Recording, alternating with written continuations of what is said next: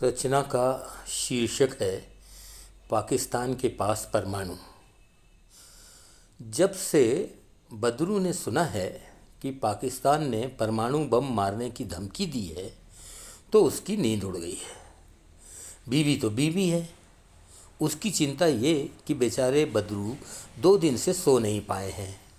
अब वो नहीं सो पाए हैं तो ज़ाहिर है कि वो भी नहीं सो पा रही है। जब दोनों सो नहीं पा रहे हैं तो क्या करेंगे? सिवाय बातों के। बदरू का ही एक शेर है कि जब नींद न आए तो बातें कर, कोई न हो तो बदरू से कर। बदरू जब जागते हैं तो खुद से ही बातें करते हैं, लेकिन आज बात अलग है।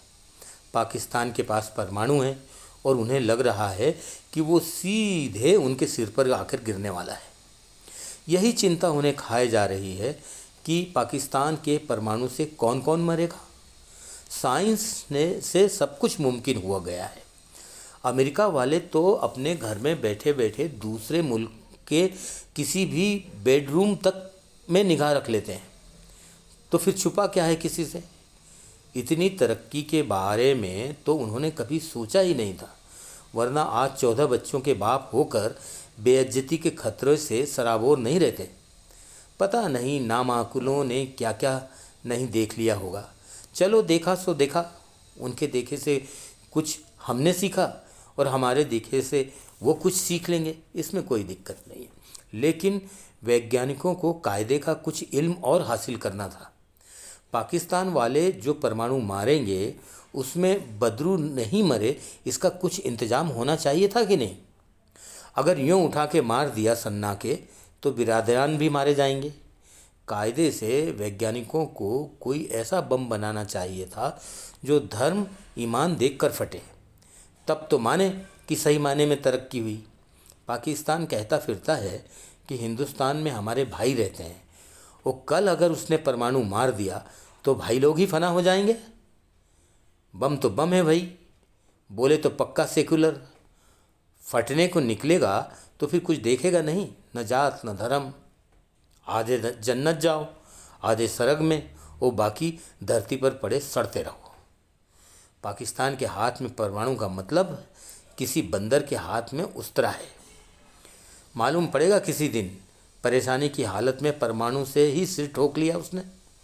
जो नादानी में बंटवारा कर सक करके पाकिस्तान बना सकते हैं, वो परमाणु से सिर नहीं ठोक सकते क्या? अब आप जान गए होंगे कि बदरू को नींद नहीं आने का वाजिब कारण क्या है? दुनिया में सबसे ज़्यादा मुसलमान भारत में हैं और उनका पड़ोसी जिसका दावा है कि वो उनका खैर खैरख्वा है, भाई है, वही उन पर परमाणु तरेर रहा है। माना कि सियासत में भाई का भाई नहीं होता, लेकिन बदरू को अपने चौदह बच्चे और दो बीवियों की फ़िक्र भी है। कल को परमाणु सीधे आकर उनके सिर पर गिर गया और दूसरी दुनिया नसीब हो गई तो पता नहीं बीवी बच्चों को मुआवजा भी मिलेगा या नहीं मिलेगा। एक जिम्मेदार आदमी फ़िक्र के अलावा कर भी क्या सकता है? और आप समझ सकते हैं कि फ़िक्रमंद आदमी को नींद कैसे आ सकती है। मुर्गे ने बाँध दी, सुबह हो गई। बदरू ने बीड़ी सुलगाते हुए बीबी से कहा, पाकिस्तान के परमाणु की चिंता में बदन गल सा गया है। जा आज इस मुर्गे को ही बना लेना। धन्यवाद।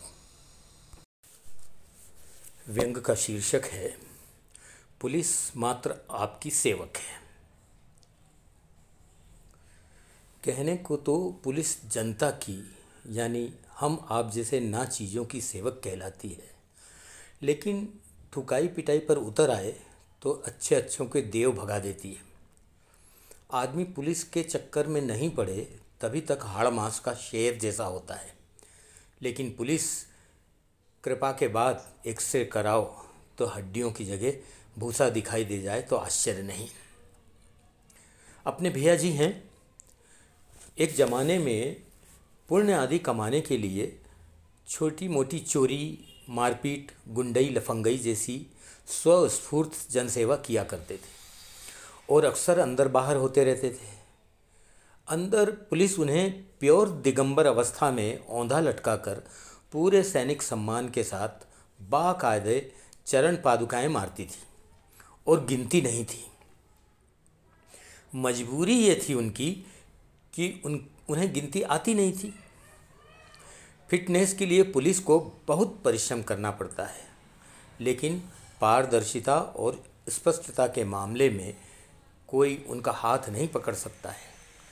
थाने के बाहर उन्होंने बड़े बड़े अक्षरों में, हिंदी में सभ्यतापूर्वक साफ़ साफ़ लिखवा रखा है कि पुलिस मात्र आपकी सेवक है, अकाउंटेंट नहीं। ज़ाहिर है, सूचना के अधिकार के तहत कुछ आंकड़े भियाजियों के अलावा पुलिस और व्यवस्था के सम्मानार्थ सार्वजनिक नहीं किए जाएँगे।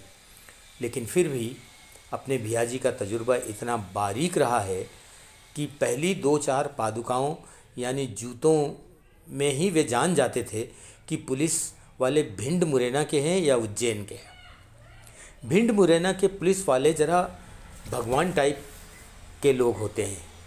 एक बार कोई इनके हाथ में आ जाए तो उसकी तकदीर लिख कर नीचे जहाँ कहीं जगह बची हो, बाकायदा अपने दस्खत भी कर देते हैं। लेकिन उज्जैन पुलिस ज़रा भगत टाइप होती है। चरण पादुकाएँ ऐसे मारती है जैसे श्रद्धालु आरती में ताली मारते हैं।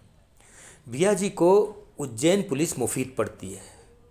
वो पीटते वक्त गाली की जगह पूरी श्रद्धा से जय महांकाल जय महांकाल का उच्चारण भी करती है। तो लगता है कि पिटाई नहीं हो रही है, बाकायदे पूजा हो रही है। वे ग्वालियर पुलिस की तरह हड्डी तोड़ देंगे, भूसा भर देंगे, जैसे आतंकी शब्दों का प्रयोग नहीं करते हैं। वे जब भी कहते हैं, भस्म आरती कर देने की बात कहते हैं। भैया जी, आज की डेट में बड़े आदमी हैं और हर किसी को मुँह नहीं लगाते हैं। लेकिन जब अपने खासम खासों के बीच बैठते हैं तो बताते हैं कि उज्जैन पुलिस से जूते खाना सचमुच में एक दैवीय अनुभव है। समझ लो डायरेक्ट बाबा का आशीर्वाद मिलता है। आज उनके पास गाड़ियाँ हैं, बंगले हैं बैंक बैलेंस है, चमचे हैं, पार्टी की लाइसेंसी टोपी है, और वहीं, वही पुलिस उनकी सुरक्षा और सलाम के के लिए भी है। और क्या चाहिए आदमी को? कोई भी भला आदमी, पुण्यात्मा आदमी, इससे अधिक सुंदर व्यवस्था से क्या पा सकता है? इसलिए वो लोकतंत्र को ज़िंदा रखने के हिमायत पूरी ताकत से करते हैं।